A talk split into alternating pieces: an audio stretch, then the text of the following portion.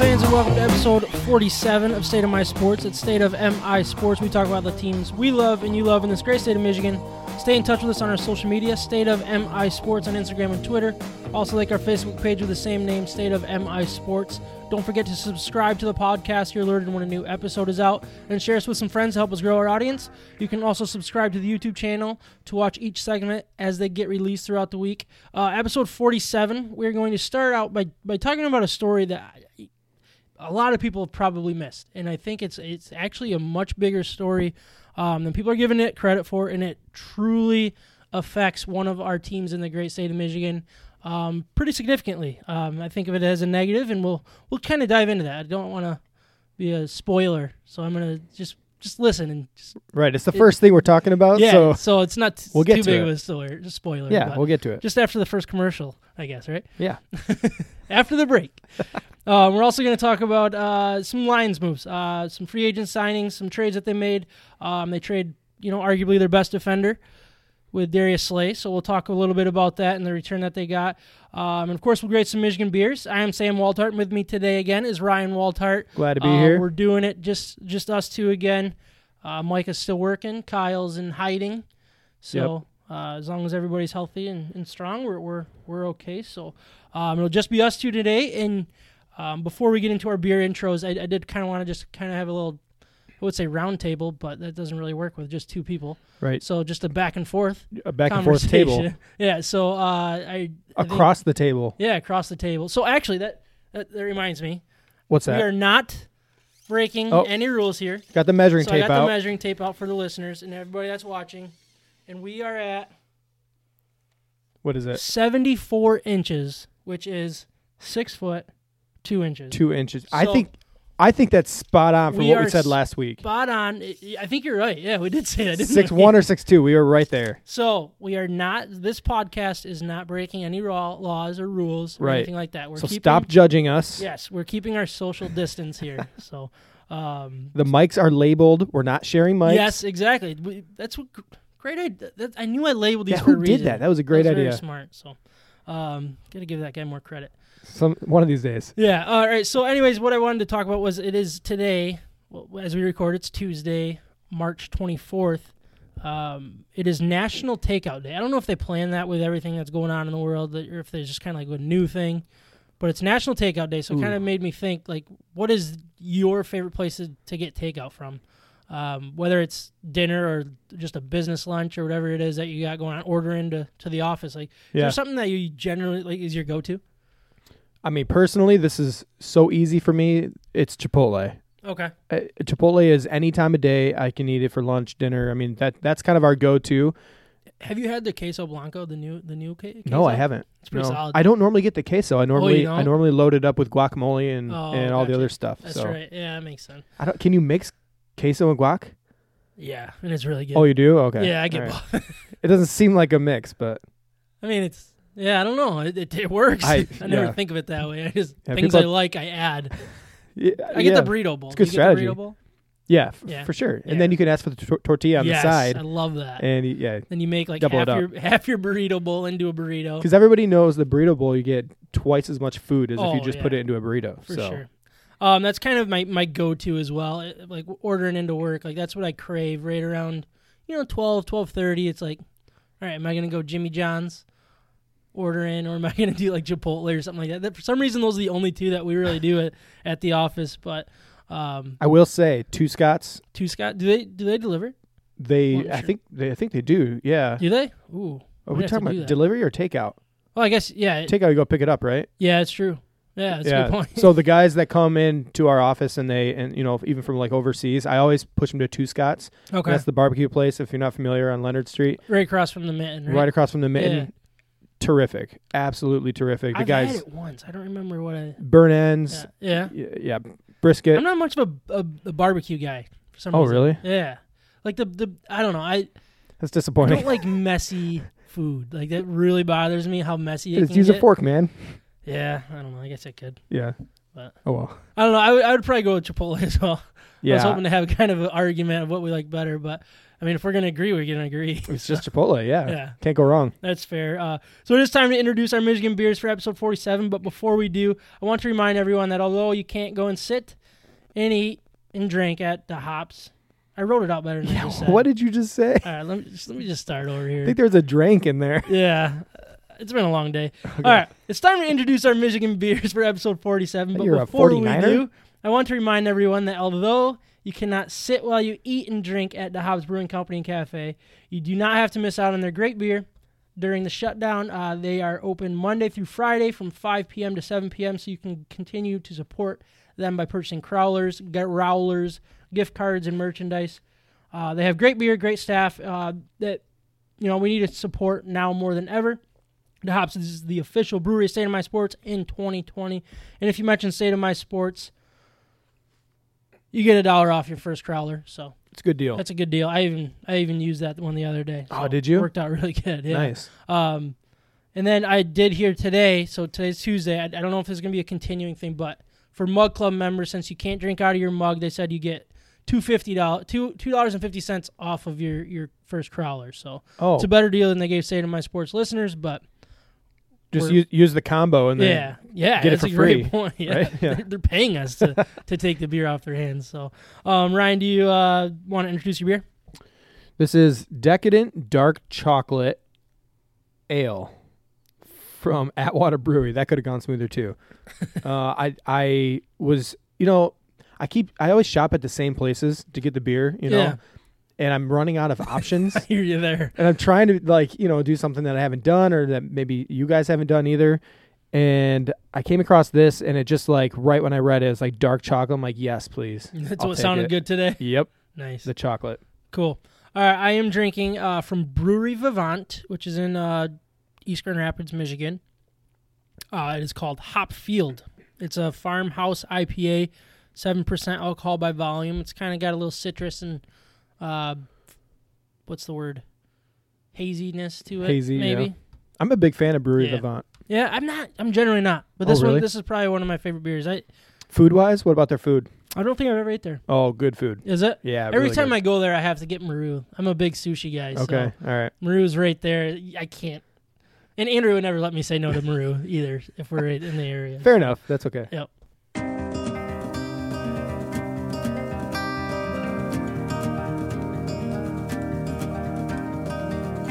As I perfectly teased in the in the intro, there was um, the story that that's kind of a big deal, especially like I thought it was a good tease. I mean, Greeny would be jealous of that tease that I did. I think he would. Yeah. So, um, but basically, what I what I ran past, and this was this it was an article that came out. Um, I want to say it was ten days ago, and I heard it as like a quick headline, and I really haven't heard anything about it since. But then I was, it just it is a massive deal, and I know we're dealing with the coronavirus, and this is going to be a coronavirus free show.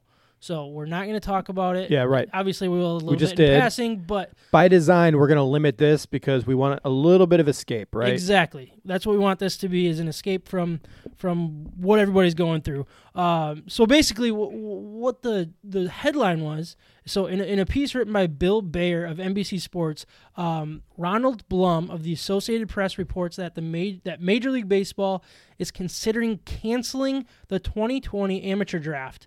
Um, it is one of many issues that the league is trying to address, along with the union.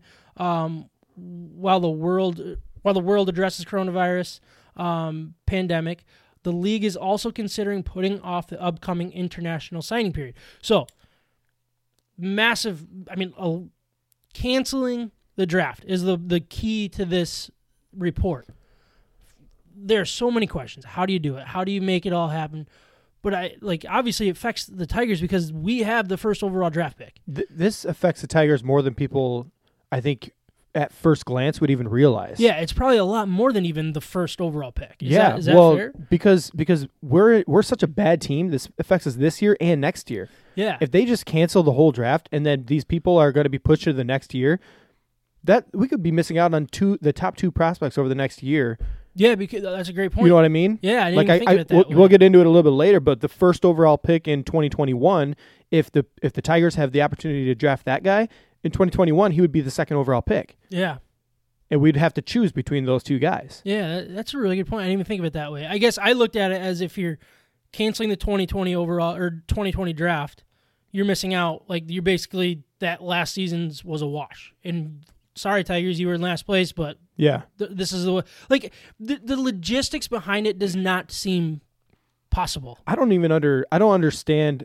Okay, so from the MLB side, let's just from from the their interest in this is that they would save money. I'm not exactly sure. Maybe just throwing the the party, I guess, or Okay. all that stuff. But it's a way for MLB to save funds during this tough time. Yeah. Almost like an excuse. Like they're- Right. they're, using it as a like you said, a way to save money, a way to, hey, like we have to react. Like this Yeah. is- we're not having problems over here. Like this is the real problem. While you're correcting this, that X, Y, and Z, Right. and you have you know the coronavirus as your, well, this is why, right? Yeah, I'm not even. I'm You not even sure. Well, I'm not even. No, I agree with you, but I don't understand how it really saves them a whole lot of money. So they don't have to sign these guys. So, so that's the key. Yep. So if you were to draft next year, it might be in the club's best interest. They they would be getting second round talent in the fourth round, Okay. but they would be paying them fourth round money Okay. for second round talent. Interesting. So that might be the the I don't know the angle that these teams are working with. Yeah, and, and I don't want to like if you don't know a whole lot about it, like please tell me because I don't. But they're also retry they're trying to kind of redo the way that they do the minor league system. Do you think that they these kind of go hand in hand? Like it's a way for them to kind of push reset on the development program, so like all the single A, double A, triple A, like and kind of fix that because I know that that's been in the talks of like paying these guys more and figure like Having ha- less, having, having, less less people but Yeah. more money and like Yep.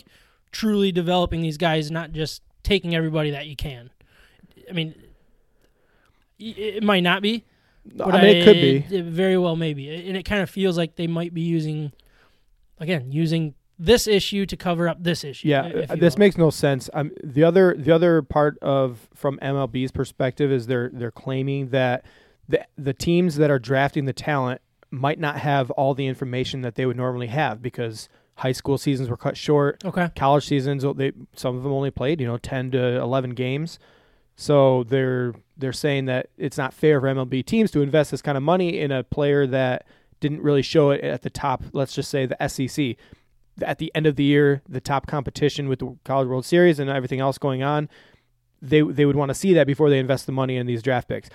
That is a terrible excuse, in my opinion. yeah I, I agree i mean yeah you can put pa- you can push pause on this Yeah, absolutely. J- but just you can't you it. can't tell an 18 year old to turn 19 you can't tell a kid to to not graduate high Yeah. school because of, of what you're going i feel like as soon as you're doing this and we, we talked about it with the ncaa it's like as soon as you start messing with that like you're messing with way too much than you really realize it is it sucks that it happened it sucks that these guys lost their senior year in high school and college and all of that but it's like life sucks like you kind of Yeah. have to just get used to it You got to roll with it at this point. I mean, Yeah. everybody in the whole world is rolling with it.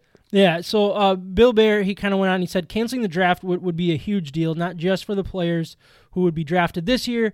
It would also lower the value of the players in the 2021 draft, which is kind of what you brought up.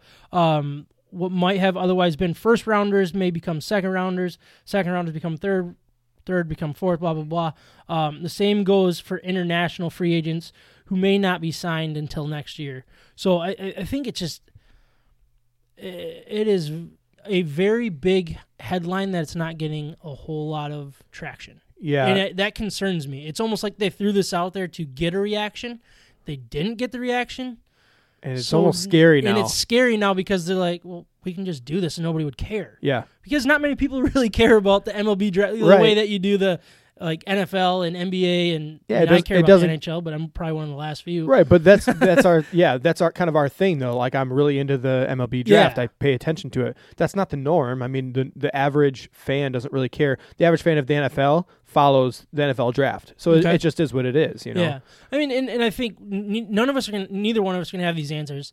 I just I thought it was worth bringing it up because nobody's talking about it, and I think it could start getting some traction, and it could become one of the bigger stories in sports here soon. Once once the NFL draft kind of goes on and like is is passed, and we get over what with what we're dealing with. The NFL but, draft. but the NFL draft is going on, and they're Right. they're in April. Yeah. April 23rd. They can do it remotely. yeah. There's no excuse to It's- just And cancel. that's what I yeah. And Well, and, and we brought it up last week. So we we said, look, the best, the, the worst thing you could do is just start canceling things months in advance. Mhm. You can always say that you need more time. yeah. You can always delay things. You can always just push it back or just wait. Wait to see what happens with this In in baseball when it blows over. When it when it's completely over, just to be completely safe. Yeah. That's when you could you could schedule it. in baseball is the perfect sport to delay it because your draft is is what June, July. Yeah, it's in June. It's like in the middle of the season, so it's not like you're drafting these players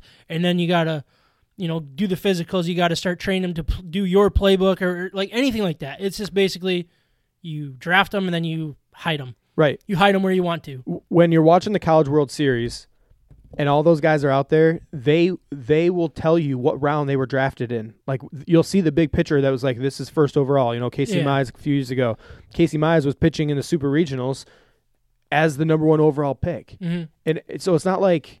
You know, it's not like they don't have time. They could push it back until after the College World Series if they wanted to. There, Yeah. There's plenty of time to just wait this out, not cancel, postpone, do the right thing for for everybody, for the players involved, and for the teams that would not get that influx of talent when they actually want it. I think Yeah. it's in their best interest to keep this thing. Yeah, it'd be absolutely terrible. So, um, you know, more questions and answers at this point. But if the Tigers lose this first overall pick for what we went through last year as Tigers fans, I would be absolutely furious. So I, I ask you to, to to bring up a few names. So let's say they cancel the draft, d- delay it a full year. They just get rid of the this draft order. They restart next year. Yeah. Whoever gets last place, Tigers don't get last place. Blah blah blah. Lions or sorry, Even if they do Tigers are missing out on who with this draft. If if it doesn't happen and these guys don't enter the draft like we're expecting, who who are the, the main targets? I, I know we're going to have a draft special at some point with with baseball when we figure out what's going to happen, but there are big names that could truly help this rebuild. yeah, I think there's two players that um, I guess all the the experts are are claiming this kind of comes down to, and it's it's between Emerson Hancock, a right-handed pitcher out of Georgia, and we've talked about him a, a little bit last year. Even. Um, when he was 18 years old, coming out of high school, he probably would have been the number one overall pick. Okay. Uh, so this guy's just been at the top of draft boards for a long time. Uh, and then the, the the other one is a first baseman called his name is Spencer Torkelson. Yes. That's the name that I hear the most on, on Detroit Sports Talk Radio. Yes. Look, I know with all the pitching prospects that we have with the with the Tigers right now, Spencer Torkelson is the obvious answer because he's he's the hitter. We got to start at some point investing in hitters. Mhm. I, I probably have an unpopular opinion. My brother's probably going to be screaming at me if he's listening to this, but I I think make the rich get richer. Like if you if you're rich in an area, get richer in that area. You can always, especially with the t- where the Tigers are at, we're not hit one hitter away. Yeah. We should be collecting assets that we can then tri- like. What are the odds that our best five pitchers in the minors right now will all become studs in the big leagues? Probably one in five. It- it right? yeah, I mean, it just doesn't happen. less, I, I'm assuming two or three of them are going to be studs that are going to be good, and I think I know the, the the names, which ones they are. But if we just keep collecting assets as pitchers and we don't need them, what if a guy gets hurt? Another guy can step in. Yeah. If they don't get hurt, okay, trade trade trade yeah, to get your trade bait hitters. to get someone else. You can always pay for. You can always pay for. you can, for you can always pay for yeah, exactly. So So I that's my strategy. I don't know. That would be my strategy if I if I actually was in a position to so make who, decisions. Who, you said the pitcher was it Emerson? Emerson Hancock. Emerson Hancock. Okay, I remember you talking about him. Yeah, there's there's two others. So the top four are kind of uh, Emerson Hancock, Spencer Torkelson. We talked about them. Then there's a shortstop out of Vanderbilt, Austin Martin. He came on really strong uh, last year. Yeah, He hit like 400, 10 home runs, but he's he's a contact guy. He's kind of like a uh, Dansby uh, Swanson. okay. That's kind of who he, he reminds me of him in college. Yeah, And uh, the fourth one is is at least on MLB.com, he's ranked as the fifth overall talent. It's Asa Lacy. He's a left-handed pitcher out of Texas A&M. okay. He's a big body. He kind of reminds me of Robbie Ray the way he throws. Oh yeah, Yeah, and he's got he's got really good stuff. He's like 94, 95 from the left side. that's yeah. That's Left-handed nice have. pitchers are always kind of you know, a little not- more intriguing. Yeah, than they should be. exactly. Right. but he's a higher strikeout guy. Emerson Hancock pitches to more contact than you would expect. Okay. So he's more like a one strikeout per inning guy. When when Asa Lacy's a swing and miss guy. He's Do you- like Do you think um, I guess any any one of those four guys would fit in line with this rebuild because I mean, so we're let's say a year away from these the the majority of these pitchers coming up and being a threat, right, in the Yeah. MLB. Yeah, we've talked about it. Do Targeting they, do they fall in line with, with, with that, or would it be more two or three years ago when we were drafting these guys? So Casey Mize was two years ago now, right? Or was it three? Casey Mize was two years ago. Two years ago. So Last I year was mean, Riley Greene. it, if we take one of these pitchers, it, I would assume two years. They'd probably be in the rate in the same line with Casey Mize, right? They they would not come up at the same time as Casey Mize. Yeah, I guess I mean like on the same timeline, so two years behind Yeah. Casey Mize. Right, exactly. You would see you would see Matt Manning, Casey Mize, Tarik Skubal, these guys come up, get rotation time, and then maybe when the Tigers are starting to get better and gaining some traction, that's when this kind of a pick would jump into the rotation. Okay. Kind of a really good timing in Yeah. my mind, Yeah. So which is my thought with getting a pitcher. yeah. So but but if for the people that want Torkelson or the shortstop, I'm sorry, I don't remember his name. Um, Austin Martin. Austin Martin. Look, I think would they they would probably be like hitters are, are generally a year earlier than a pitcher, right? Yes. Is that safe to say? Out Yep. of what, coming out of college. coming out of college. Okay, so They're- these guys would ready. fall in line with where the core of this rebuild is. Yeah, they could be. Okay. Absolutely. If they show in the minor leagues, you can you can uh, fast track them to the majors. Okay, so MLB, if you're listening, do not take away this first overall pick. There's too much value here, and then hopefully again next year we have the first overall pick again. And look, this is this is the point. Emerson Hancock, Spencer Torkelson, Asa Lacy. I would be okay with any three of those. If if this gets pushed back a year, we would have to let's say we have to pick through those same three people. plus the, the- top the three next- people of next year. Yeah, exactly. The top three people of next year's draft would then be competing with those three, and we'd only get one of them. Yeah. When And we we- could get and we're not even guaranteed the number one overall. year. It would be a, a huge disgrace to baseball. It would it would drive me crazy. I hope and pray it does not happen.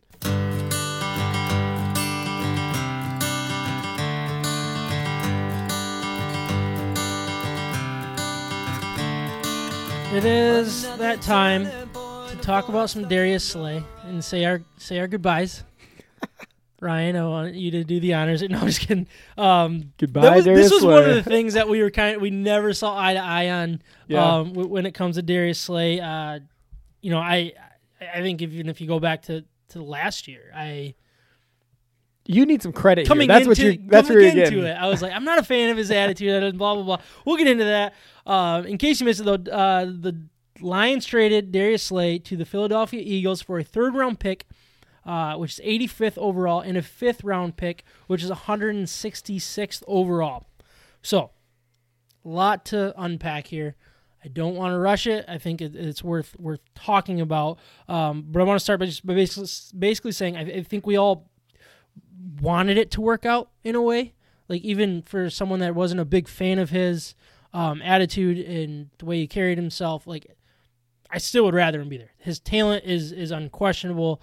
Um, but I think as we, we kind of go through this segment here, everyone will kind of understand why it didn't under why it didn't work out and why the return might look a little um, underwhelming, if you will. Um, so at first glance, it, it doesn't seem like enough, especially when you see a guy like Jalen Ramsey uh, was worth two first round picks last season with, with the with the Rams. Crazy. Um, I think he got a f the first round in 2020 and the first round 2021.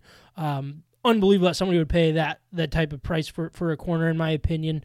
Um, but anyways, um, Slay eventually signed a three year deal um, for fifty million dollars um, and has an annual average value of sixteen point six seven, making Slay the highest paid cornerback in the NFL. So I want to kind of bring it into to that way. Right. So let's look at the return that we got, and then focus on on what he's getting paid. I think those those kind of go hand in hand, if you will. Uh, re- So- I think we need to separate those. Okay, yeah. Let's all right. Well, let's talk. Let's talk about the return.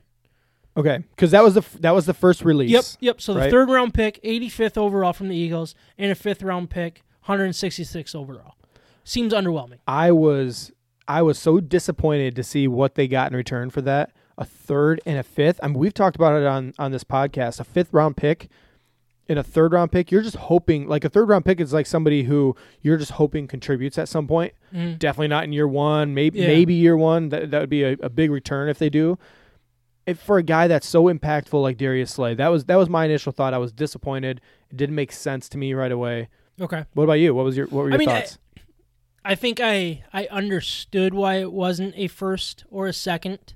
Um, third seems seems underwhelming. I when I first saw it, I thought it was a little underwhelming, but I also understand and understood kind of the the fact that the Lions' back was against the wall. They they didn't have any leverage. The way that Slay was treating this offseason, really, even if you go back to the end of last season, the way he was talking, the way that he was disruptive, which we, we'll, we'll dig into that a little bit more. But it's just this is kind of like their hands were tied in a lot of ways. Yeah, you're you right. Did, you, you were you knew you had a disgruntled employee with Slay, and you knew that the the Lions really weren't going to get a first round pick And it was getting worse and worse. by the minute. Yeah, he kept he kept making statements, public statements about how he felt about the team, and that just dropped the trade value that the Lions were going to get for him. Exactly. Yeah. Yep. So I think yeah, if you compare it to the Jalen Ramsey trade, it is Bob Quinn sucks at his job, right? Like that's that's what you think. Um, but I think there's a, a lot more to look at when it comes to it, and and I think they go. And what I was going to say with with kind of going hand in hand is, you know, after the Eagles traded for him, they had to pay him, so they gave him a, a three year extension, fifty million dollars, sixteen point six seven million. Eh, it, Good He's, riddance. he's the highest paid. Yeah. Like, I wanted him.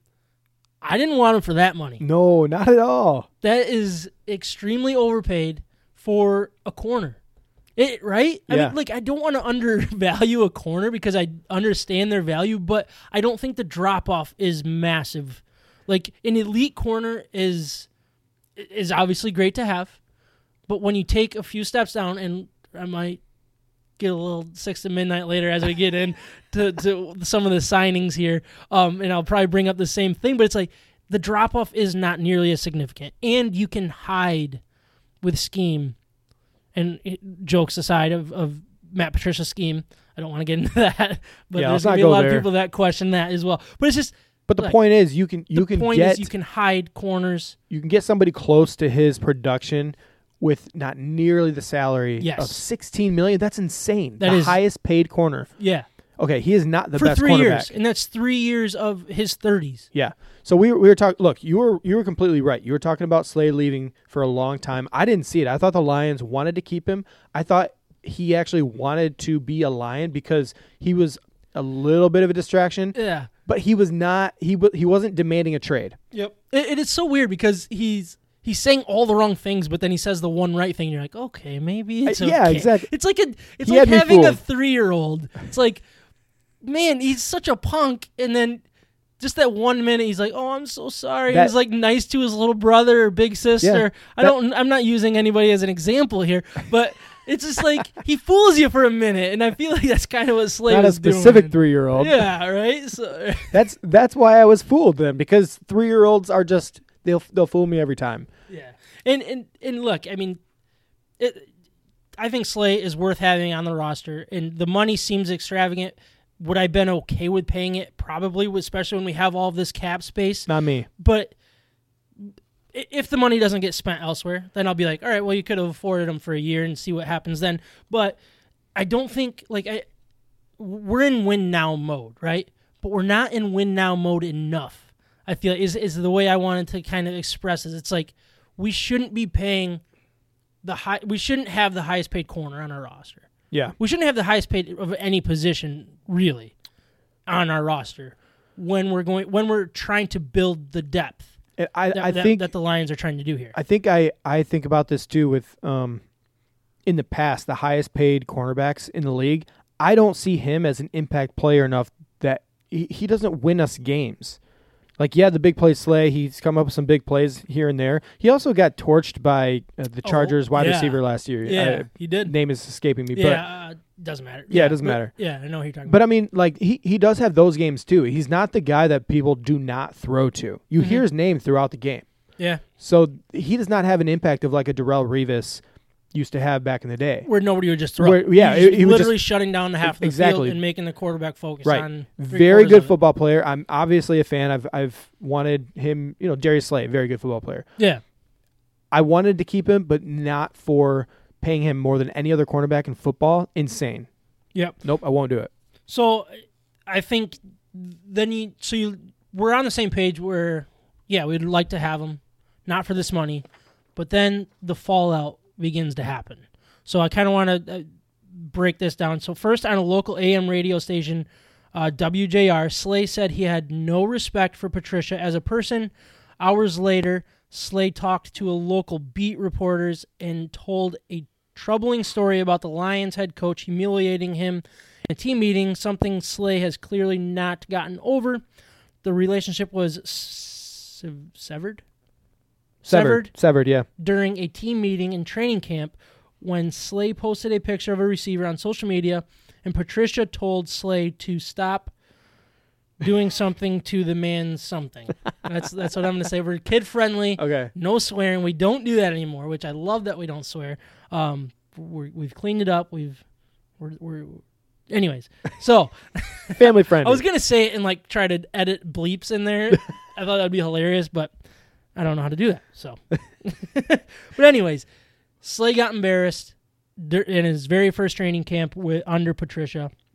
Um, earlier in the offseason, Patricia called Slay into his office and reprimanded him for working out with fellow cornerbacks Richard Sherman, Aqib Talib, and Xavier Rhodes. Patricia told Slay he wasn't elite and those players were, and that Sherman was using him to get information since the 49ers were going to play the Lions that season. Slay was first team All Pro in 2017 and led the NFL in both interceptions with eight and pass defense in 26. Uh, but coach knows best, right? Is is what um, Just saying, if you have those kinds of numbers for written. interceptions and passes people are deflected, throwing at you. people are throwing at you. They're not afraid of you. Yeah. Is that is that what you're basically you're Yeah, getting that's those three guys that he listed. I would say are were more impactful for their teams. definitely. No, I, I completely agree. Um, so I I want to I, I think we need to unpack this a little bit. Um, I mean, Yeah, tru- trust me when I say I like I don't think Patricia looks good in this scenario. Um, he kind of looks like a d bag. Or in like, any scenario. Yeah, right. um, he he- doesn't come across good in this whole thing, but I do understand the way locker rooms work. I understand coaches, and I went in the last season, like I already said, questioning Slay's attitude already, and I feel like this is telling me Slay was more of the issue. Slay had a personality issue that is just isn't good for team sports. Is that fair to say? I think, I think so. Okay. Like again, Patricia should not be get he he should not be let off the hook on the words he used and the way he's using it. But look, coaches are trying to motivate. That is their goal. Look, Patricia, I'm sure Patricia doesn't think he's doing something to something's body part. Any of that. he's trying to motivate Slay. I think the motivation was lost in trans- translation there. It was not good. Right. Oh, and sorry, Oh, go ahead. well, Yeah, like- go for it. You know, Richard Sherman probably it would have been motivated by that, but I don't know. Something in the back of my mind th- thinks that Darius Slay probably gave himself that nickname, Big Play Slay. Oh, oh, I, I Right? Didn't- yeah, He probably he, wa- he, was the one saying that in the locker room. yeah, And those are the kind of guys in my mind as a as a catcher in baseball, it's like the pitcher, you know, you just like constantly like don't don't put them in a bad frame of mind. Like, Yeah. They're weak minded. They you you have to pump him up. when no, you're you're- self calling yourself big place like you got some confidence Exactly. issues. So so he had to like support him and be like, "Yeah, Yeah. you are you are the guy around here. Like, you should take a pay cut to help us." Like he should have been being a little bit smarter about the whole thing. Yeah. Probably. I, I just think Slay is is is coming. He he thinks these stories are are defending himself, but I think he's sounding petty. He even he even said that a first impression is the only impression. Like wh- that is that is the exact opposite of the way you should be in sports because you have so many different first impressions. Like you got to be able to learn, live and learn with the people, and respect your coaches. Like, what happened to the world? And, and I know it's a. prof- I, I get on this high horse with with basketball and and I think NFL probably way too often. But like, when these players start getting paid more than the coach, Yep. and the GM like respects the players more Young than the kids. coach, it's like, dude, just respect the coach. Do what you're told, and go, just make your money. Like, just shut your mouth. I'm sorry, but that's just the way I look at it. And If, if that's the worst thing that he said to Slay as a football coach, my goodness. I yeah, mean, right? that's And he that's probably- not that big of a Look, deal, it's right? probably a joke. How many times have, have you heard stuff like that in a locker room? It's all in a joke, and it's all in motivation, right. From so, a coach. So he walked away pouting about something as little as that, still not over. and he's still pouting about it. yeah, and look, Go make your money. He did. Good for him. yep. Just not with the Lions. And I hope that the Lions play them and torch them in the playoffs somehow. I don't know if they play each other in the playoffs. I'd get very confused. Or at least in week one when things matter still. yeah, right. but anyways, to, to break it all down, um, uh, there was there was even uh, inside report that somebody called Slay cancerous. Sorry, I, I, I thought I was transitioning, but I there was a part that I wanted to bring up. So they called him cancerous uh, by someone inside the locker room and saying he would not pay attention in team meetings, and then after the meetings, he would go out and, and basically in the locker room just say, "Don't listen to those coaches; they don't know what they're talking about." That is an issue. That is why I believe Diggs was traded, and I believe that's why Slay was traded. I like talent. I think talent wins more times than not in the NFL. But when you have that in there and you're trying to change a culture, you're trying to, um, you know, yeah. I mean, I guess the culture thing is is probably the right word. I you, guess. you can't win on talent alone. We saw that with the Browns last year. Yeah, and and you- you also can't win when people are only looking out for number one Yes, themselves. Browns Yes, and Lions. they have so much. yeah. Who's worse, Lions, Browns? that, that's always the conversation. right, should be.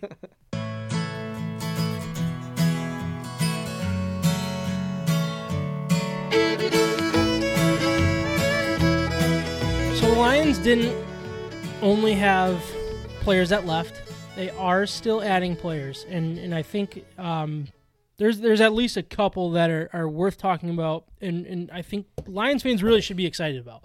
Um, so so I think since we just start talking about Darius, like actually before we move on, you made a comment about your brother, if he's listening. Yeah. If he's not listening, that's a massive problem. I wanted to bring that up last night. This was two segments ago. Okay. And I wanted to say if he's not listening, that's Yeah. a big problem. You got to get that fixed. So So he make sure to, he's listening. he needs to text me this week. Then Would he call in next time we talk baseball? I I think absolutely. I think he would. Yeah. That would be awesome. Next time he's home, even he could probably jump on. Oh, that'd be cool. Yeah. We'll have to do that. Baseball talk. yes. We'll But he he needs to text me if he's listening to this, and then we'll know. that's his test. That's the test. perfect. He's not doing anything. They're in lockdown. Exactly. All right, so the really the one that I think is, is worth really digging into first is uh, from the Atlanta Falcons. Lions uh, signed cornerback Desmond Trufant. Um, he signed a two-year contract worth twenty-one million dollars, including a fourteen million dollar guaranteed. So I mean, twenty-one. What is that? Ten and a half million dollars. Look at that math. First try. yeah. First try. First try, I did that. I Good even had that written down. You know I didn't because you're looking at my notes. Um, so if, he's known as a consistent corner, but was limited to only nine games last season due to a toe and forearm injury. Which um, I kind of look at that and it's, not a considering like those aren't type of injuries that are nagging. And, and something to be worried about, so so that's really nice. Um, but he did have four interceptions in those nine games, which I think is is really good. Uh, Trufant turns 30 later this year. He's actually a, a tad older than Slay. Um, the, there is a concern about a, a production dip, especially when you compare him like next to Slay. I think I, I would say Slay's more of a proven corner to be you know more in the top five. Like if you if you have a, a top ten list, if you will, um, Slay would definitely be ahead of him. Yeah. But I personally love the signing. Trufant's a, a name though. I mean, It is, he's yeah. he's known around the league. He's produced for a long time. Yeah. Um, with Slay gone, I, I think it's the absolute perfect signing for, for much cheaper than what we'd have paid Slay. I think that's that's going to come up a little bit here as we as we go on. Um, I- I, I mean, I would have loved to see them together. I think that would be amazing because I think they are pretty close to the same talent level, if you will. Um, like I said, Slay's better, but the drop off, I think, is, is kind of where I'm I'm getting at. The drop off is not nearly as as, With- as drastic. with the salary difference, right? That Yeah. I mean, you're you're at this point you need to compare what they're gonna give you in the end compared to what they're making right now, and and there's no way that you could justify uh, paying Darius Slay that amount of money when you could get a guy like Desmond Trufant for for ten and a half a mil or ten and a half million a year. Yeah, so so basically you're paying let- let's just make it even 6 million dollars less than what you would have been paying Slay if you would have signed him to the same deal that he did with the Eagles and like we- like we mentioned here you you're losing in a way I think Slay could be labeled as a addition by subtraction in Yeah. a way because of the, the stories that are coming out and the issues that he was causing that he admitted he he was causing in a, in a way. So Right. look, I don't know a ton about this guy. I'm not going to s- pretend I'm a cornerback expert uh, across the league, but it sounds like this this isn't he's no slouch of a player. And I think that's very important and very exciting for the Lions because look, everybody was kind of dreaming the, the Okudah Slay, you know, tandem, if you will, and then you have Warrior and uh, Justin Coleman like th- that was exciting to people. I don't think that. I mean, so, say you still go with Okudah at five or three or wherever we end up. If we can get Okudah at a reasonable draft pick, man, you're, you eh, that's it's still a it solid. still is a solid tandem. backfield. Yeah, Yeah. backfield. Not to mention a couple more names that, that we're going to bring up later on. Um, I, I really like this signing. I think it's a very underrated signing. yeah, I think so too. And and I think when they go hand in hand, it, it was tough because you couldn't even get excited about it because honestly, as soon as it came out that the two or Trufant was was getting signed, Slay tweeted. So this is kind of funny. Slay tweeted at him. He goes, "Hey, congrats to my boy for signing. Hopefully, this is speeds up my ticket out." Yeah, exactly. So it's like it, it- we had zero time, and then the next day he was traded. So we had zero time to be excited about this signing because of the story of Slay. That kind of just was a dark cloud over the signing. Do not sleep on this signing. I want to tell Lions fans. I, I think if you compare, if you just look at the whole thing, the addition by subtraction, kind of what you said, if you look at, uh, so we lost Slay. My initial reaction was that is not nearly enough. But we lose Slay. We don't have to pay him 16 million. The addition of Desmond Trufant plus the third and the fifth round picks. I'm I'm considering this. Uh, the Lions are on top after all, all said and done. I agree. I, I think they got the better end of this. They're not having to pay the most amount of money. Uh, We're we're not a good enough team to pay a cornerback one player more than any other player at his position. We're not good enough to do that. Yep, I agree. So the only the only position you could justify that is maybe a quarterback, in, and we're not even doing that with Stafford right now. We're not even close anymore with Stafford. Yeah. So let's not pre- pretend we can do it with Slay. So so getting Trufant, the signing, I agree with you. I think it's just a really big signing for the organization. It still has that veteran guy who has more winning experience than Slay in the end too, and maybe can help these young guys come you know farther along more than Slay would have. I'm not really sure about this guy either. I yeah, don't, I don't know if he's like a good mentor, kind of a, a veteran, but it doesn't matter. He's still filling that that gap or that need that Slay left, and we're not having the biggest drop off, and we still can go out and get a young stud and and get a good backfield going. yeah. If it wasn't for only playing nine games last season and his, his injuries, I think he would have gotten a more of a long term, a lot more money than what he did. I mean, two years tells me he's looking looking for at least one more contract. Otherwise, he would have gone four and been okay with this being his last, or even three potentially. But like two, it's like, hey, I want to show that I still have something, and then get a big payday for one or two years again. You know what I mean? Uh, yeah, I agree with you. The other thing to, to bring up with this too is, I mean, you said it, the toe and the forearm injury, not the most concerning injuries They're not for, nagging for injuries. cornerback. Yeah. Darius Slay, let's not forget that he had a hamstring injury going on the whole the whole season last year. And he the had, year he had, before, and the year wanna before, he had Yeah. issues with his hamstring more than once. Yeah. Soft tissue, hamstring. We know how delicate that kind of an injury is Yep. in future injuries. I wouldn't be the most surprised if if you know Slay ends up having to sit out a whole bunch of games the next few years because of a hamstring thing. Yep. No, that's a really good point uh, that we didn't bring up. So, um, I, I think with this type of money, so 21 million seems like an awful lot, 14 million guaranteed, but like when you compare it to Slay, so that I mean, look, That's what you have to do. yeah, you have to compare it to Slay. Talent wise, he's probably not there. Money wise, he's not there. So it's like if you meet in the middle, who's going to come out on top? I I really like it. I think the reward pot- potential is much bigger than the risk of this money, especially when the Lions still have a lot of cap space. It's not crippling them by any means. So um, I, I really What- am excited about it. What it. would you say uh, Trufant's talent is compared to Slay's? Like percentage wise, would you say he's like an eighty percent player ninety percent player? You know, I again, I'm not an expert on on cornerbacks. I don't think Slay's necessarily a top five. I would I would put him probably between five and seven. It maybe he might reach four. I, again, I, I'm just kind of throwing Yeah. numbers out. That's where I guess he's at. Based on what I I know of Trufant, I would guess he's more around, you know, 12 to 15, top corner in the league. Yeah. So I don't think that that drop off talent wise is nearly as drastic for the money that you're going to bring up. Look, I I I Right? just I just calculated it out. Desmond Trufant will be making sixty three percent of the salary uh, compared to Slay. here. whoa, It, that's only per year basis. So he has a two year contract compared to Slay's. Okay. What three, three? three, three year extension. So I think it's a total of four years. Total 'cause he four had one year left. Right. Yeah. So is Desmond Trufant 64% of the player, 63, 64 rounded up, 64% of the player as Slay production wise on the field? I th- there's no question in my mind. That Exactly, would that be the- seems so that- low. Yeah, it really does. Wow. So I, I, if you put it in those terms, I think we can feel good about the, the trade. I guess Yeah. it's not even the trade off between Slay and Trufant and Yeah. then adding the picks on top of it. That, Yes. That's why I feel good about yeah, this. and look, we're not saying that a third round pick is going to be, or third and fifth round pick is going to be like Game a, a difference maker Yeah. by any means. But I mean, quantity can be turned into quality. yeah. and I think and we will get into that a, little bit later as well. Um, defensive tackle from the Patriots, Danny Shelton signed a two-year contract worth eight million dollars uh, with, with the Lions. So he, he's a 345 pound nose tackle, defensive tackle, if you will.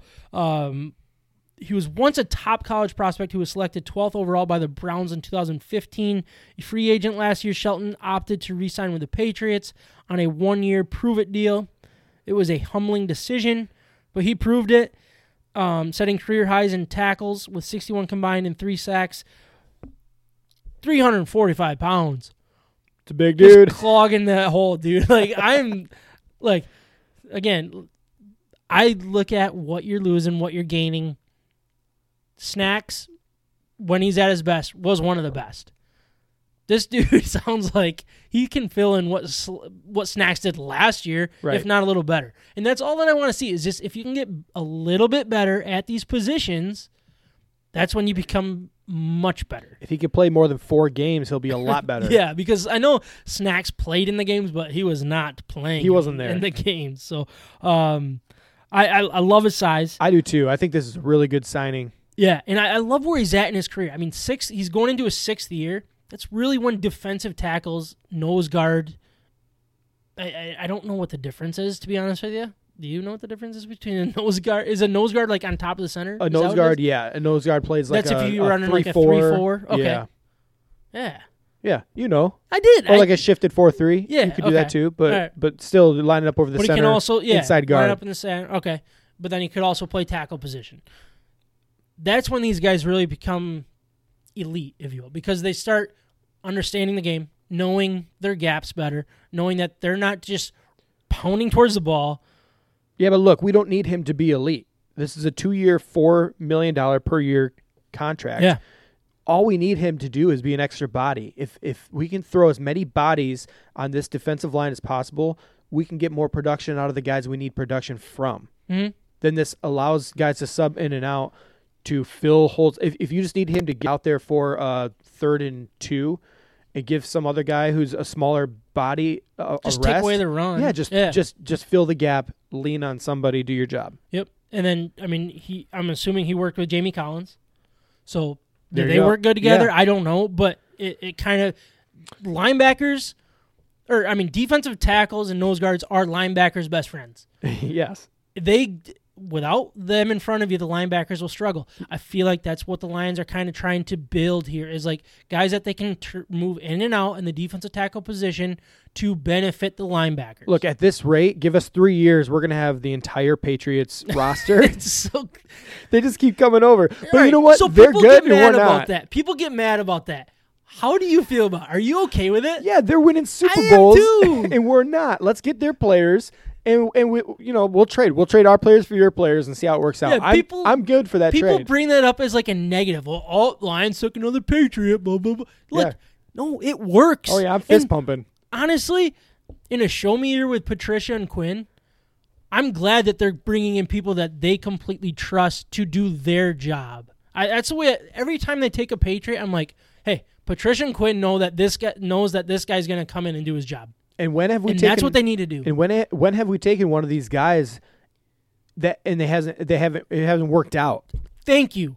You know, Thank like you for saying that. they're not blowing up. They're not the ones ruining the locker room. I agree with that, and I, I so Big Drew and Jim, Jim Costa, big. I, I love the show. I'm not gonna. I, I'm, I'm gonna throw him under the bus. We're gonna Not- rip it, but yeah, But like good. he was, he always brings up Patriot signings and trades and like all these players as like negatives, and I'm like, who is the Patriot that hasn't worked out? Yes, No, Thank like, you. All of them have worked out and have done their job when they're in the position that they're supposed to be in. Like he brought up Justin Coleman. Like, well, Justin Coleman was one of the worst corners. Yeah, when he was out of position, He was playing and he wasn't line? playing the corner, Yes. like the the the nickel corner that he was brought in to play because we lost because Slay's not doing his job or he was injured or a Warrior or whoever like we lost of all these guys. It's like yeah, when he's not playing his position that Patricia focused on him.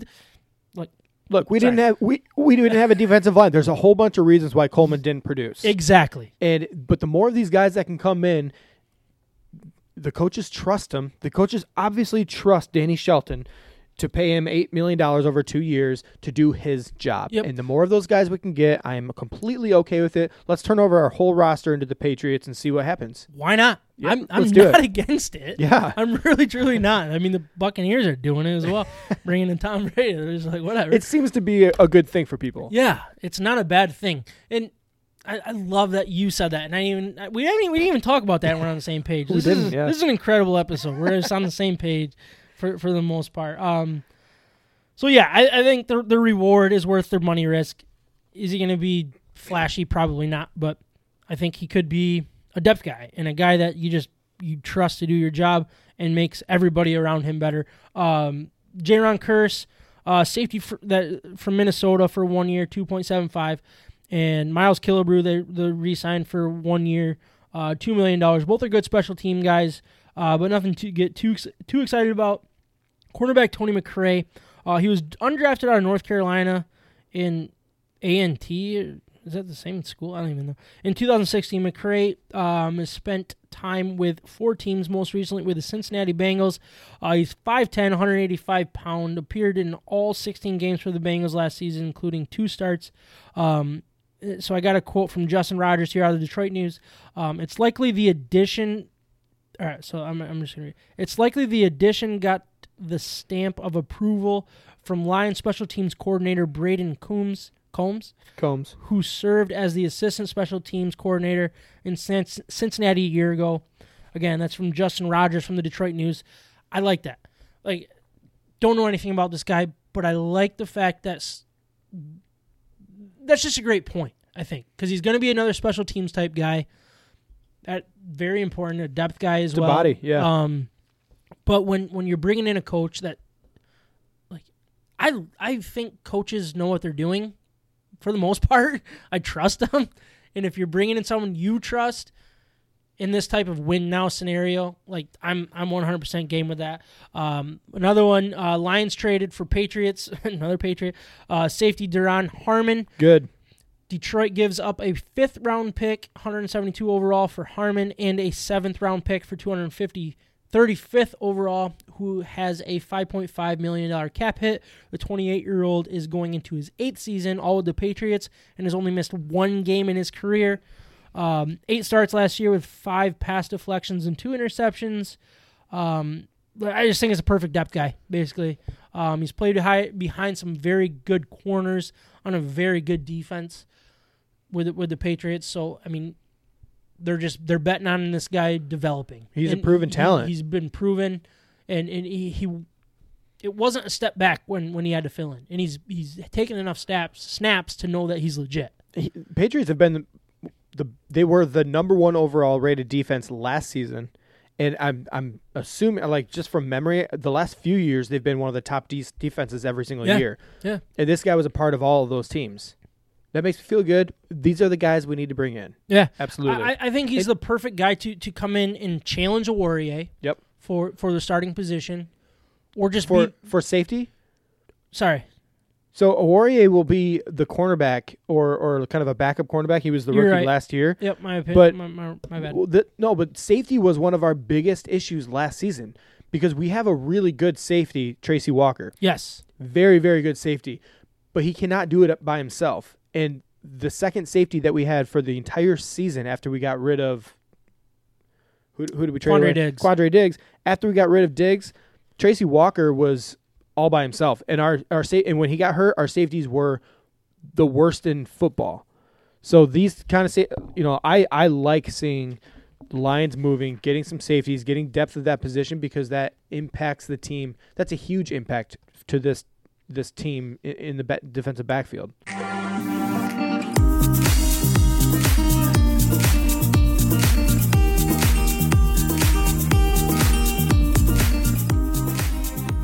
We've talked a lot about free agency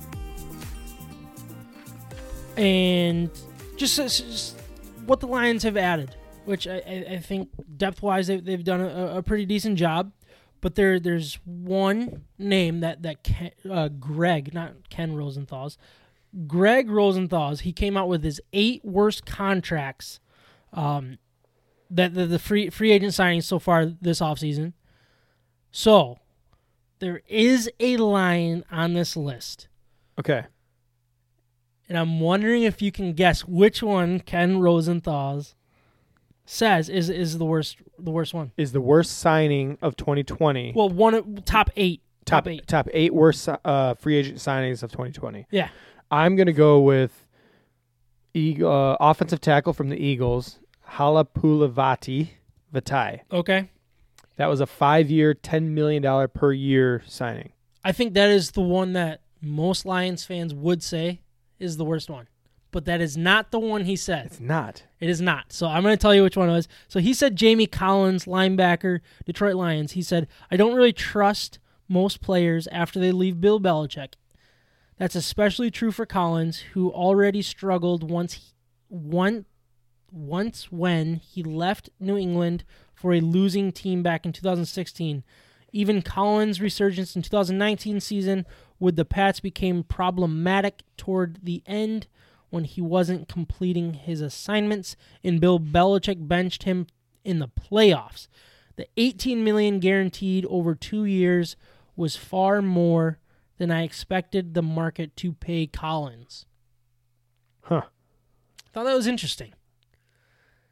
I kind of like the signing. Th- that's not what I expected. I didn't either. I I would have gone more with the same same thing with you with Viti Vitai or whatever you want to say. Halapoulivaati. Halapuda, Halapuda Vitai, VT.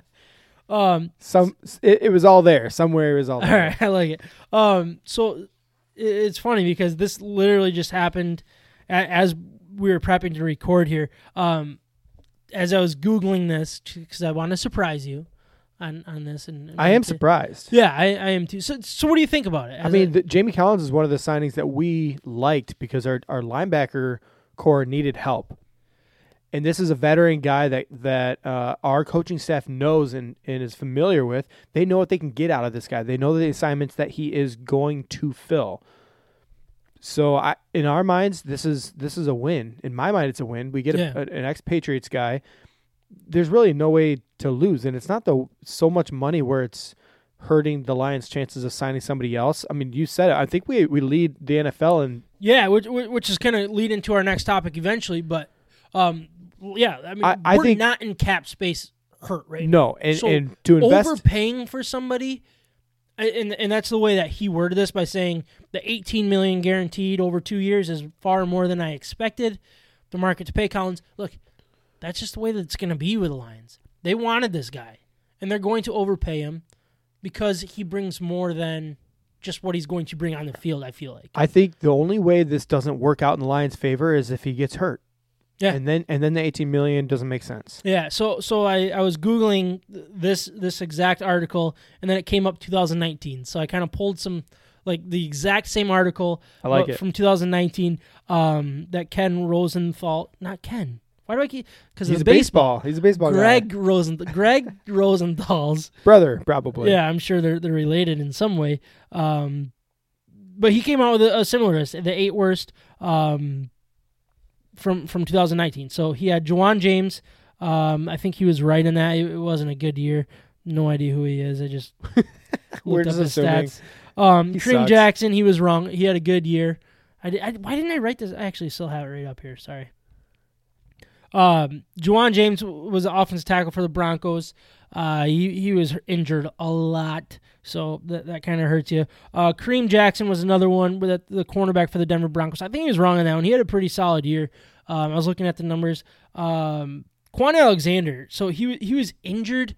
So he, he had eight. He started eight games in the regular season. Um, for the 49ers. for the 49ers. He's a, he, I want to say. Pretty good team. uh, yeah, uh, the sorry, he's a linebacker. He, I I think he's dead wrong on that one. he uh, of all the games that Kwon Alexander played in last year, they only lost one game. That's impressive. The Super Bowl. the Super Bowl. Yeah. yeah. I mean, this guy, this guy's a playmaker. He, was- he I, was I pretty think good. he got injured right around week eight and like was out basically until the playoffs. Is, is I, I believe the way that that went. Yeah, it looks like October until uh, until the Super Bowl. Actually, Okay, so that makes sense. Uh, another one that he said was Mitch Morse, the center that the Bills signed. I think that he's dead wrong on that one. Uh, Jesse James. I don't know if you've heard of him. He's a tight end for the Lions. yeah. Who's that? He, he, he said that was one of the worst deals. I don't think he played last year. I'll give him that one. Yeah. that was one of the worst. But the one that kind of stands out that he said was going to be one of the worst contracts was Za'Darius Smith. Dead wrong, Ken. Gregg. Gregg, I- why did Gregg? You are dead wrong, Gregg, and you're going to be dead wrong you and your brother are about both Jamie wrong. Collins. yeah, right. uh, so, so what Ryan already mentioned, uh, Lions with all the additions. I, I just thought that was gonna be a fun thing we'll talk about. So we'll move back to, to where Lions additions and, and kind of where they're sitting. So Albert Breer came out on Monday morning. Uh, with with a tweet, he said, "Per the NFL's internal cap report, top ten teams with the most cap space as of this morning, the Lions with 57.59 million lead the league in cap space. I think a lot of it has to do with the Slay trade and and a, cou- a couple other moves, a couple other cuts that they made. Um, eh, man, with with what they've added, and you still have that much money to spend, I think is intriguing as a Lions fan. I'm curious to what you think about it. And and, and there there are some some names out there. I, I want to throw a couple out. J- Jadeveon Clowney, Robbie Anderson, wide receiver, or Breshad Perriman. Uh, if you want to go cornerback, Logan Ryan, uh, left tackle Jason Peters. Um, you got Ndamukong Suh still out there. I mean, is there a name out there that you're like, hey, let's let's go out there and overpay for this guy and just make this position group necess- like maybe a position group, maybe a specific position, I guess, that you would like to see the Lions spend the money on? I'm not really interested in paying a guy like Jadeveon Clowney, the really really big name that you'd have. I mean, we, they would have to spend paying for the so jersey, much money. Yes, right? yeah, they would have to spend so much Not money to get a guy like that, and he would be good production, but not game changing. okay, I, I don't. it's basically a Slay, right? Is that is that yeah, fair to say? Yeah, exactly. And I'm and again, I'm not willing to pay that for Slay. I'm not willing to pay that for a guy like Clowney. He didn't go in and, and win the Super Bowl for you know the Rams when they got him. Right? Was it the Rams? Uh, Who traded Sue? for him? No, Who? for Jadeveon Clow- Clowney. uh, I thought it was the Seahawks. Oh, Seahawks did. You're right. yeah, Seahawks. But but again, I mean, they, he wasn't the difference maker, making them a Super Bowl contender. yeah, So I mean, I yeah, I don't want to pay, overpay for somebody like that. But on your list, Breshad Perriman, you like that one? I like that one because that's that's a player that we wouldn't have to pay a whole lot of money for, and he's just a few years removed from being a, a first. I I think he was either a first or an early second round draft pick. Where was he out of? I, I want to say like, did he play for Tampa Bay? Is is that where where he his name comes to mind, or am I way off on that? Uh, He did play for Tampa Bay. He also played for the Ravens. Okay, I think he was drafted by the Ravens uh, during the Joe Flacco. He just he's just had some injuries. I think it's worth investing a, a decent amount of money in a high upside guy who might not see the field because of injury. I, I don't know. That's that's one that I think with our wide receiver core being a little bit older probably than most of them out there, he might be the downfield threat if he stays healthy that that could help the team. I don't Yeah. he's not going to be he's not going to be a Pro Bowl wide, wide receiver, but uh, he could be a guy that helps out this core of wide receivers that we have on the team already. I think that's fair. I, I would love to see some a little bit of money spent on wide receiver because I, I like I, I love Golladay and Marvin Jones. I think Danny Amendola brings a lot, but then if one of those guys is out, who's next? I- Yeah. I, I think you can throw Hockenson in there, who who I think will will take a step forward here. Um, but you, I mean, you got to have another wide receiver. I like what what was it uh, Hall. What he brought to the table when when Marvin he- Hall. yeah, when he was there. Um, but you can't count on him day in and day out. I want to bring in someone that, that you can count on. Look, I, I love that idea, and I, I'd even be okay with Robbie Anderson, honestly. Um, but the, the one that really stood out to me was, was Logan Ryan. Um, I, I would love to see another big name corner come in and just like I, and and This is this is kind of a of a Okudah uh, in like argument. I you're, think you're trying to get rid of a Okudah. I kind of want that thought to not come into play. right. I- You I- you don't like, want to be tempted with Okudah. You'd rather them fill other needs. Yeah. Fill this with Logan Ryan and then go after this is all your grand plan to go get Tua. Yeah, oh man, Right? uh, maybe. I think it it is. is. We're definitely gonna have to do draft game next next week. It's been like 2 weeks. yeah, and, and we've signed player. Yeah, I, just mark it, mark it on Yeah, your calendars. draft. We're, we're doing mark draft 98.0. seventeen point. Yeah, for sure. Um, I, but I would love to see another corner. I think w- with Trufant in there, I think that's big. I think Oruwariye is still solid. I I think Justin Coleman. There's a reason why we paid him what what we did. Um, for for this for the nickel corner, if you will. Why do I say "if you will" all the time? I, I have no idea. That's, It's just that's one a of those problem. things. Um, You get a microphone in front of you and you start doing you weird just things. Say weird things. yeah, that- I mean it happens to all of us. Yeah, I, right. I've got my my phrases that I go back to. I say absolutely. Yeah. Yeah, really? yeah, but I never say that in real life. It's just with a microphone. Absolutely, yes, you're completely right. Look, if the Lions go after Logan Ryan, I would be all, I would be game for that. And, and That would be a great signing in my in my mind. I don't think you can have too many cornerbacks on your team.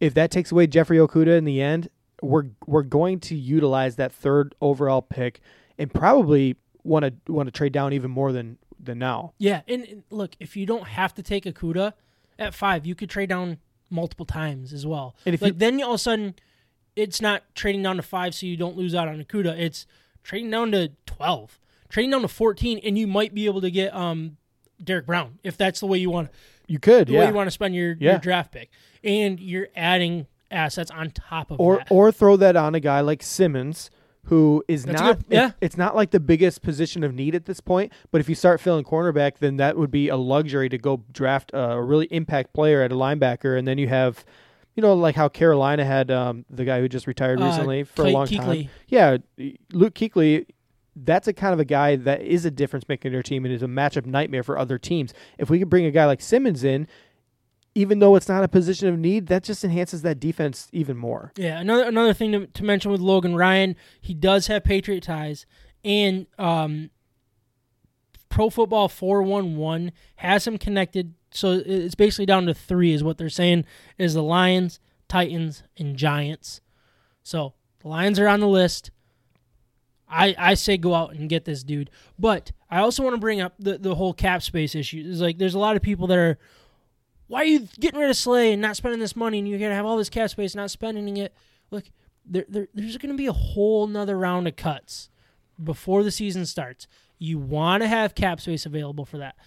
Trade deadline. You want to have cap space available. You want to have cap space available if look, I'm, I'm not saying go trade out, go trade for Odell Beckham Jr., but if somebody of that caliber of a more of a position of need becomes available, you want to be able to trade for that. Because when these guys become available, it's not necessarily they're looking for a return for them. It's basically they this relationship's damaged and they have to get rid of them.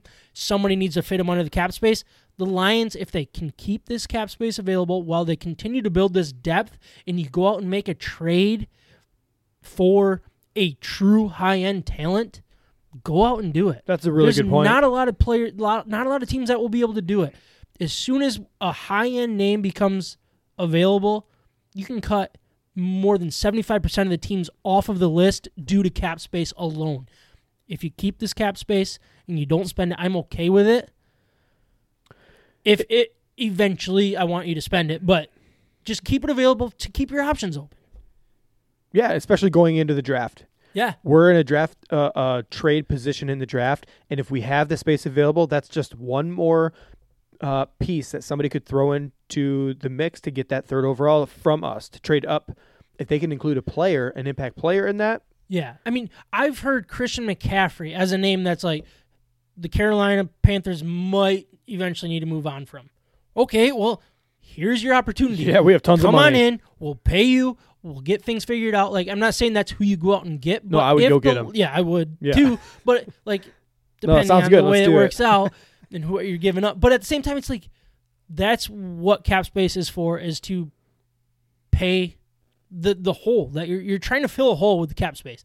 And if you don't have the cap space, you can't fill any holes. So Fill the hole. fill it. Just like our cups, we'll fill up our, our cups with beer. Is that good? Good transition. I think so. Yeah. Yeah. we'll see how it turns out. I didn't realize we were going. You just started. I did, didn't I? My my apologies there. Um, you just called. Uh, anyway. oh, I just called you out on the transition because we Yeah. didn't. Yeah. Okay. Oh well. Nobody cares. Is what it is. Um, it is time for our beer grades. Uh, but before we do for episode 47, uh, I want to re- again remind everyone that although you cannot sit while you eat and drink at the Hops Brewing Company and Cafe, you do not have to miss out on their great beer during the shutdown. They are open Monday through Friday from 5 p.m. to 7 p.m. So you can continue to support the, them by purchasing crowlers, growlers, gift cards, and merchandise. They have great beer and a great staff that we need to support now more than ever. The Hops is the official brewery of State of My Sports in 2020, and if you mention State of My Sports, you will get a dollar off your first crowler. So our beer grades are sponsored by them, and Ryan, you are going to start us off with a beer grade. Decadent Dark Chocolate Ale by Atwater Brewery. Uh, this was a 5% alcohol by a volume. Um, they don't really even have a, a description on this. I think it's pretty much just an ale with uh, dark chocolate. and that's kind of what it tasted like. It's super average. If you're looking for the little it's it's the chocolate is pretty mild. It's not going to just take over the flavor of the beer. I think that's a good thing. It's not it's not over powerful, but it's but I'm not gonna say this is like the best beer either. Um, I might just be biased because I feel like Atwater is kind of I don't want to call them out, I guess, but but I think it's pretty average overall. I Yeah. there's nothing really special about. Nothing stands out. Yeah, They just kind of make mediocre of everything. yeah, like you can drink it, obviously, yeah, but Yeah. but um, I've never met somebody that's like, hey, let's go to Atwater yeah, I and know. get this beer. I would say You know it's, I mean? it's nothing to really write home about. Yeah, there you That's go. That's the best way to put it. Oh, Kyle, I miss him. I miss him. I, I'll give it a um a 7.0, Okay. the most average I could think of. Yeah. I don't know. All right. So I have um, Hopfield, uh, which is from Brewery Vivant in East Grand Rapids, Michigan. Uh, they say it's their farmhouse IPA. It's a celebration of native Michigan hops that we carefully selected to give juicy flavors reminiscent of pineapple, tangerine, and pear. Uh, it's solid 7% volume. Like, it, it, it's a good IPA, but it's nothing that I'm would would go out and pick. And that's kind of where I'm at with Brewery Vivant as well. Like I never have had a beer that I'm too excited about.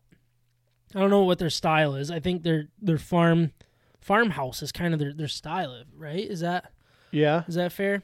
I don't I don't know. I'm not really sure. I actually know them more for their food than their beer. Okay. I and I've never ate there, which we talked about during beer intros. Right. So um All comes together. yeah, it does. It's amazing. I think it's called a callback when you're making jokes, but I don't know what it's called in the podcast industry. We we killed it with our callbacks. we do. we do. Um, I'm gonna go with it. I, six, seven. okay. I would drink it. It's just I don't know. I, was- I was a little disappointed. Oh, okay. Yeah. So- So, it brings it right below that average level. Yeah, yeah, I would say so. But I mean, I again, I would would drink it. It's just I would choose a lot of IPAs over it. So, um, well, that, that that was episode 47. And Ryan, again, I appreciate you recording, and we stayed six feet apart, six or more feet apart this whole time. The whole So, time we, uh, yeah, it- we were not close. We're, we're doing a good job. So don't think that this podcast is, is breaking any rules or laws. Um, nobody was harmed in the making of this podcast. Right. Don't try to shame us. We'll shame you. Yeah, exactly. So, well, thank you again for recording. Thank you all for listening and watching. We'll talk to you guys next week, if not sooner. We can see where things go naturally. Peace.